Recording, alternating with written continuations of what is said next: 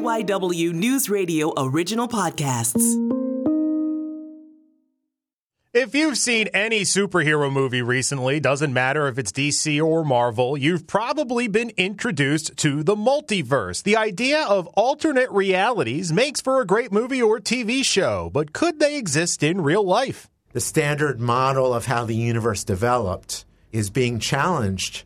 So we're talking about billions and billions and billions of possibilities for the universe. Paul Halpern is a professor of physics at St. Joseph's University, and he wrote a book called The Allure of the Multiverse, where he takes a more scientific approach to the idea of parallel universes. And that is called The Many Worlds Interpretation of Quantum Mechanics by Hugh Everett. It, implies that there are, you know, myriad parallel universes out there and that we're constantly branching. I'm Matt Leon, and on this episode of KYW News Radio in Depth, sponsored by your Delaware Valley Honda dealers, make memories during Happy Honda Days. We're talking with Paul Halpern about how the multiverse ties into actual science, what it could look like if it does exist, and why people are so fascinated by the idea. So let's start before we kind of dig into the ideas behind the book, the allure of the multiverse why did you want to write the book? And how what's kind of the origin story for how you decided to, to pull the trigger and go ahead with it? Well i feel that i'm in a unique position because i've been a lifelong fan of science fiction since i was a teenager i've read science fiction books people like isaac asimov ray bradbury and so forth. And that kind of inspired me in a way to go into science. But when i did my phd i worked in einstein's theory of general relativity. So I was looking at alternative ideas about the universe in science, and amazingly, Einstein's theory has numerous solutions, very offbeat solutions. And I studied for my PhD a strange solution of the universe in which the universe, instead of expanding in all directions in the Big Bang, contracts in certain directions and does funny things in the process of development. So I'm very familiar with alternative ideas in science as well as alternative histories in literature. How long did it take you to write the book, and what was your process? Well, I did a lot of interviews for my book, The Allure of the Multiverse, and I tried to talk to people who were both pro and con the idea of other universes. And some of the responses I got were very surprising because some of the hard headed astrophysicists were very keen on the idea of a multiverse and saw that as a natural extension of our own universe. And then on the other hand, there were people who I thought were more um, far reaching, more uh, inventive, who were absolutely against the idea of a multiverse and thought it was absolutely ridiculous to even talk about it. So I got many different responses. And aside from the interviews, I looked at oral histories, I looked at archives, I read a lot, and I also watched films and looked at some of the cultural ideas, read books, and tried to balance the science with the cultural notion of why we're interested in alternative histories, the long time question of what if. So when I think multiverse, my understanding or how it is in my mind is basically how it's been developed in comic books. And you know specifically with the DC universe you had earth 1 you had earth 2 you had mul- all these different types of earth. And they were all same tree different branches you know like there was a Superman on each one, but it was a little different in each universe. When you say multiverse, is that what you're talking about? Is that one aspect of what you're talking about? Kind of just dig into the concept of the multiverse. Well, interestingly enough, there are big differences between the scientific idea of multiverses and what people think about when they think about parallel universes. And I think the big attraction to people of the idea of a multiverse or parallel universes is wondering what would happen if they made different decisions in their lives. So people only have one life to live, as far as we know, but it's fun to imagine what would happen if during key junctures in our lives, like, for example, deciding on a certain job or deciding on a certain college or who we end up uh, married to or being a partner with, what if we made a different decision at that point? Or what if we never met certain people in our lives, it's interesting to imagine what would have happened in these different parallel branches. Now, in science, we don't really look about look at individuals. We look at uh, first of all, either quantum processes which happen on a subatomic level and are very, very subtle, so they don't really affect people's lives directly. They might affect people in the long term, but they're very, very microscopic processes that are very uh, subtle and don't really make a huge difference. Or on the other end, we talk about universes that emerge possibly at the same time as the Big Bang or at different times and kind of look like our universe but might end up with different fates. So, for example, our universe is about 13.8 billion years old. What would happen if another universe developed and it was uh, had a stronger gravitational field, had a greater mass, or had a lot less mass? and expanded at a different rate because of that, it could have collapsed very quickly, or it could be expanding so quickly that no stars or galaxies could have formed. So, those are alternative scenarios that scientists think about. When you say allure in the title, what do you mean? I mean, I know what the word means, but is it just the the idea that whether it is from a science or a cultural idea, we're just kind of intoxicated with this idea of something else alongside us? Well, it's kind of a temptation both in you know our lives to think about alternatives and I know people in their day-to-day lives often talk about what would happen if they weren't in a certain place at a certain time, especially in terms of their uh, relationships, in terms of their jobs, or in terms of accidents, things that happen that are bad, they happen to miss them, or medical incidents. What if they had made a different decision in an emergency? These are things that think people think about all the time. So there's a natural temptation to talk about these things, to talk about these parallel branches of time. And in physics, the allure is something different. It's that we might be able to solve some of the fundamental problems in physics by imagining that our universe is one of many, that there's kind of a collection of universes, all with different properties. And the fact that we're here narrows that giant collection down to a single one, to a single universe. And that's called the anthropic principle the idea that the fact that we're here means that the universe could only develop in a particular way.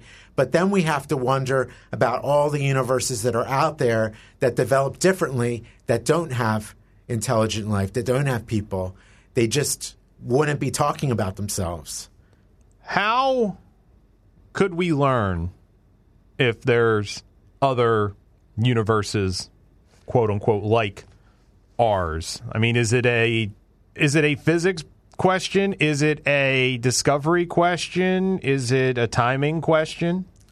Well, interestingly enough, in cosmology, there's a suggestion that early on in the universe, in our universe, what we observe, that there's a possibility that our universe collided with other universes. Now, we wouldn't see that today. We wouldn't be able to take a spaceship and go out to another universe because the distances are immense and the universes have expanded so much that it would be impossible for us to contact another universe today. We would have to travel faster than the speed of light, which is absolutely impossible. But in the early universe, there are scars of how the universe developed. And those scars are found in light signals that are all around us, a kind of static hiss that fills up the universe that's called the cosmic microwave background radiation. And there is a theory that there might be imprints on that radiation from collisions between our universe and other universes very early on in their histories.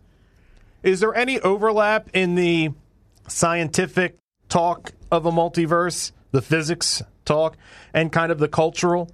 Or are they completely kind of separate ideas? The overlap comes in quantum physics because aside from the cosmic idea of a multiverse, the idea that there might have been other big bangs out there and that we're somehow in a sea of bubble universes, that's a cosmic idea. There's also an idea in quantum physics that has to do with the nature of observation. So in quantum physics, when somebody takes a measurement, they get a fixed result. Now, before they take the measurement, there might be an array of results. For example, an electron, which is a particle with a negative charge, a very tiny particle, could be in a number of positions. But then, when a scientist takes a measurement, that scientist finds a very particular position for the electron. And that is true for many quantum properties. The orthodox idea of quantum physics is that the process of measurement itself is what fixes the properties, it narrows down the properties, and that's called the process of quantum collapse.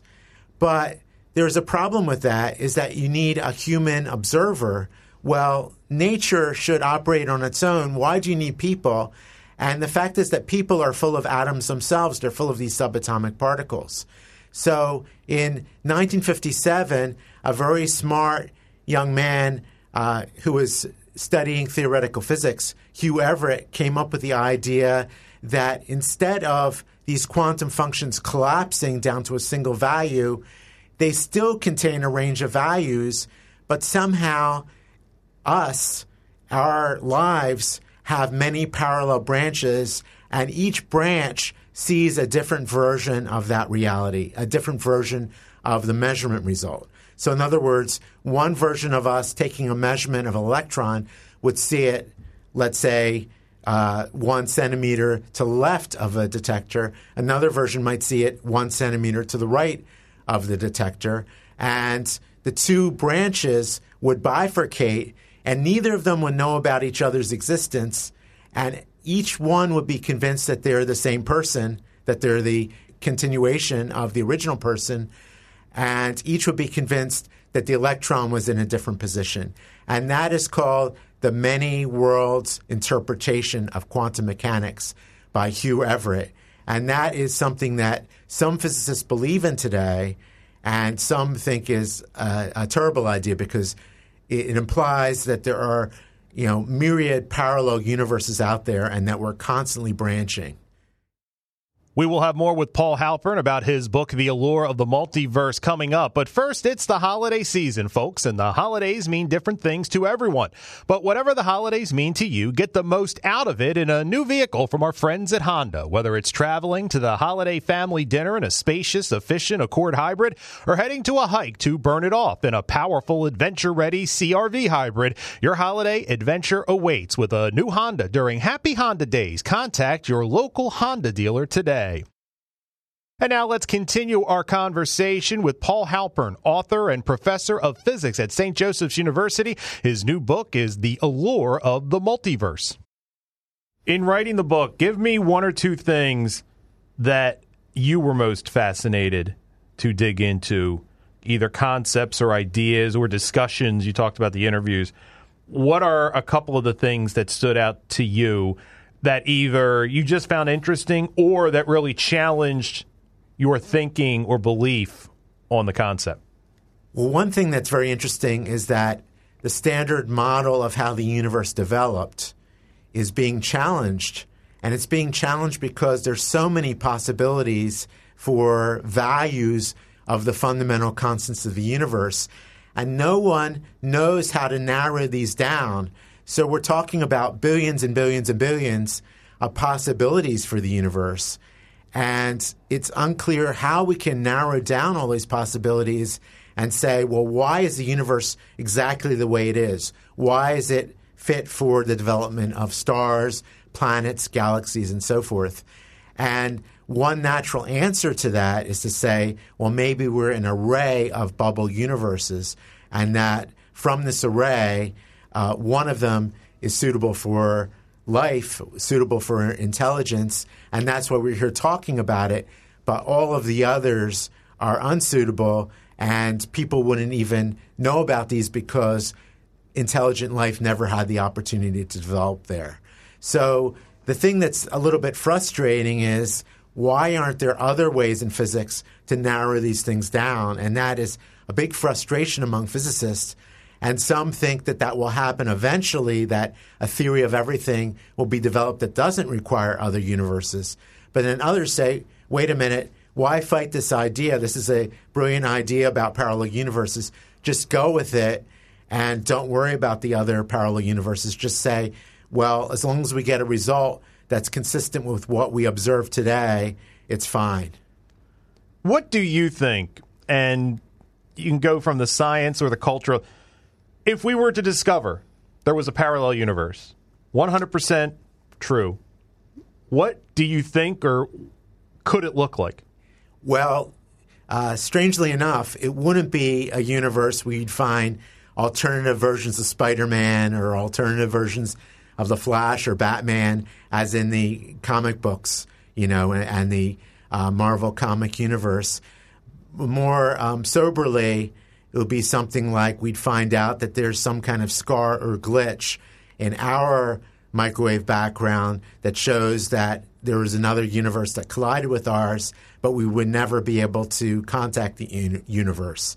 So it would be kind of strange to know that there's another universe out there that developed along with ours, but we have no way of reaching it or contacting it as far as we know. Did this process of writing the book, what did it do to you as a person? I don't mean the process of editing and all that, but the the learning, the, the thought exercises, the discussions. Do you feel like it stretched you out as a as a physicist and as an educator? I always enjoy interviewing other physicists and getting their perspective. And it was interesting to me to hear reactions. I talked to an eminent physicist named Stanley Deser, who, um, had, as it turned out, was in his final months of life. And I didn't know that at the time. And I interviewed him by email. And I said, What do you think of the multiverse? And he said, uh, basically, there, to paraphrase him, there's enough suffering in our universe. Who needs alternative universes? So I thought that was very interesting. But then I interviewed another eminent physicist, Virginia Trimble, who's an astrophysicist, and I thought she'd be very hard headed and sort of conservative about this. But she said, look, you know, we didn't think that there were other be other solar systems out there. And then at the time of Galileo, they started discovering other stars. And then eventually they discovered planets around these other stars, and we discovered that there are other galaxies. So the natural extension of that is maybe there are other universes out there that we don't know about. What do you think? And I, this might be kind of a dovetail off this, but I feel like it's it's kind of connected. I'm of the thought process, and not from a science standpoint, but just our universe. If there are other, is so vast. I've always found it hard to believe that we could be it when it comes to intelligent life. What do you think about that? Because, like I said, I just play the numbers that it, we're talking so many planets, stars, everything. It's just hard for me to believe that we're the only ones that could develop. Interestingly enough, when I was a child and when a lot of people who are middle aged now were children, uh, the only planets we knew about were in our own solar system. But then, starting in the 1990s, scientists started discovering these exoplanets in other around other stars, and now we found thousands and thousands of planets around other stars in our sector of the galaxy alone. So we believe that there are likely trillions of planets out there. So I would agree that it's very likely that there are other forms of life uh, or even intelligent life out there uh, that we don't know about. But the distances in space are so vast that it's possible that we're just not picking up the signals of intelligent life, or let alone able to uh, interact with these life forms. What do you think it would do to the human race if we were to learn? I think we, if we were to meet other forms of intelligent life, it would be very humbling, uh, especially if the other forms of life were uh, superior to us in some ways. But it's unimaginable what other forms of life will be like. We can only speculate. Uh, we don't know if we'd be able to communicate with these other forms of life. Uh, so it's it's a really it's really an open question now, but it's a very exciting question. Of course, as Stephen Hawking pointed out, the late physicist, that if we encounter other forms of life, they might want to colonize us or exploit us. But others have been more optimistic and said, well, maybe they'll have some kind of compassion for the human race and maybe even nurture the human race. Are we in from a discovery standpoint? Because you mentioned like you know we were kids, nine planets. That was the focus of most. But you know, first with Hubble and now with the James Webb Telescope, we're getting a lot of these pictures, and you talk about we're learning all this thing, all these things. Are we kind of in a golden age of learning about the universe and could we see significant developments over the next few years just because we're able to open doors now that we not only couldn't open before, but maybe we didn't even know existed?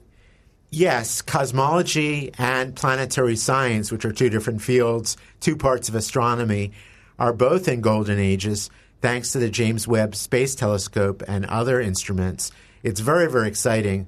For example, scientists have been discovering galaxies that are fully developed that look similar to the Milky Way at an incredibly distant time in the past, which is overthrowing a lot of theories of galaxy development. So it's unclear the direction cosmology will take because we used to think it would take billions of years from the Big Bang for modern de- galaxies to develop. And now we're looking back in time and seeing fully formed galaxies well back in time, well in the past. So it might mean that somehow the universe is older than thought was thought or that development takes place at a faster rate.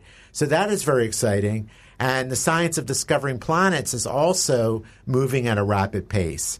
So for young people today, getting into anything having to do with astrophysics, astronomy, cosmology is a very exciting field right now.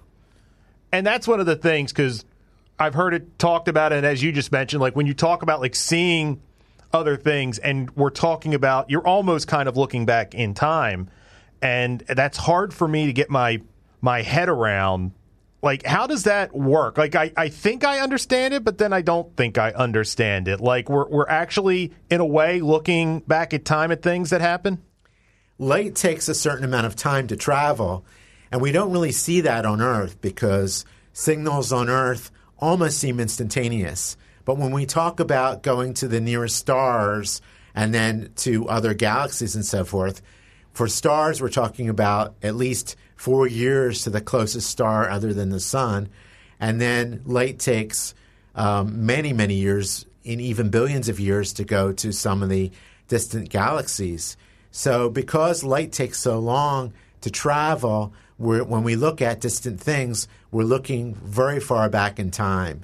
Now, we can't really do that on Earth, which is kind of ironic. We can't really look back on Earth at a television snapshot of the 19th century, but we can look at other galaxies as they appeared billions of years ago, which is really remarkable. Is it possible we could learn something, whether it's multiverse, you know, within our own universe, and I don't know what that thing would be, that just completely flips our understanding of space and time completely on its head and changes the way we look at everything? Yes, I think cosmology is developing very rapidly right now, and some of the discoveries by the James Webb Telescope are overthrowing preconceptions, uh, such as the fact that we find galaxies that are, you know, so developed and so old. Uh, so I think there's go- there are going to be a lot of changes in the next few years about um, at least with how galaxies form, but maybe about how the universe itself forms. And that might lead to new speculation or new ideas about not only universe models, but the possibility that our universe developed alongside other universes. In other words, a multiverse model is a possibility in the coming years. So it's a very, very exciting time for science. The Allure of the Multiverse is the book. We are recording this in early December. I know it comes out in January. If people are interested, uh, what should they do? people can buy uh, my book if they're interested in my book from various sites, online sites, independent bookstores, chain bookstores. So it should be out everywhere in January. That's it for this episode of KYW News Radio In Depth, sponsored by your Delaware Valley Honda dealers. Make memories during Happy Honda Days. You can listen to the podcast free anytime on the Audacy app, and you can find it wherever you listen to your favorite shows. I'm Matt Leon, and we'll have another episode out soon.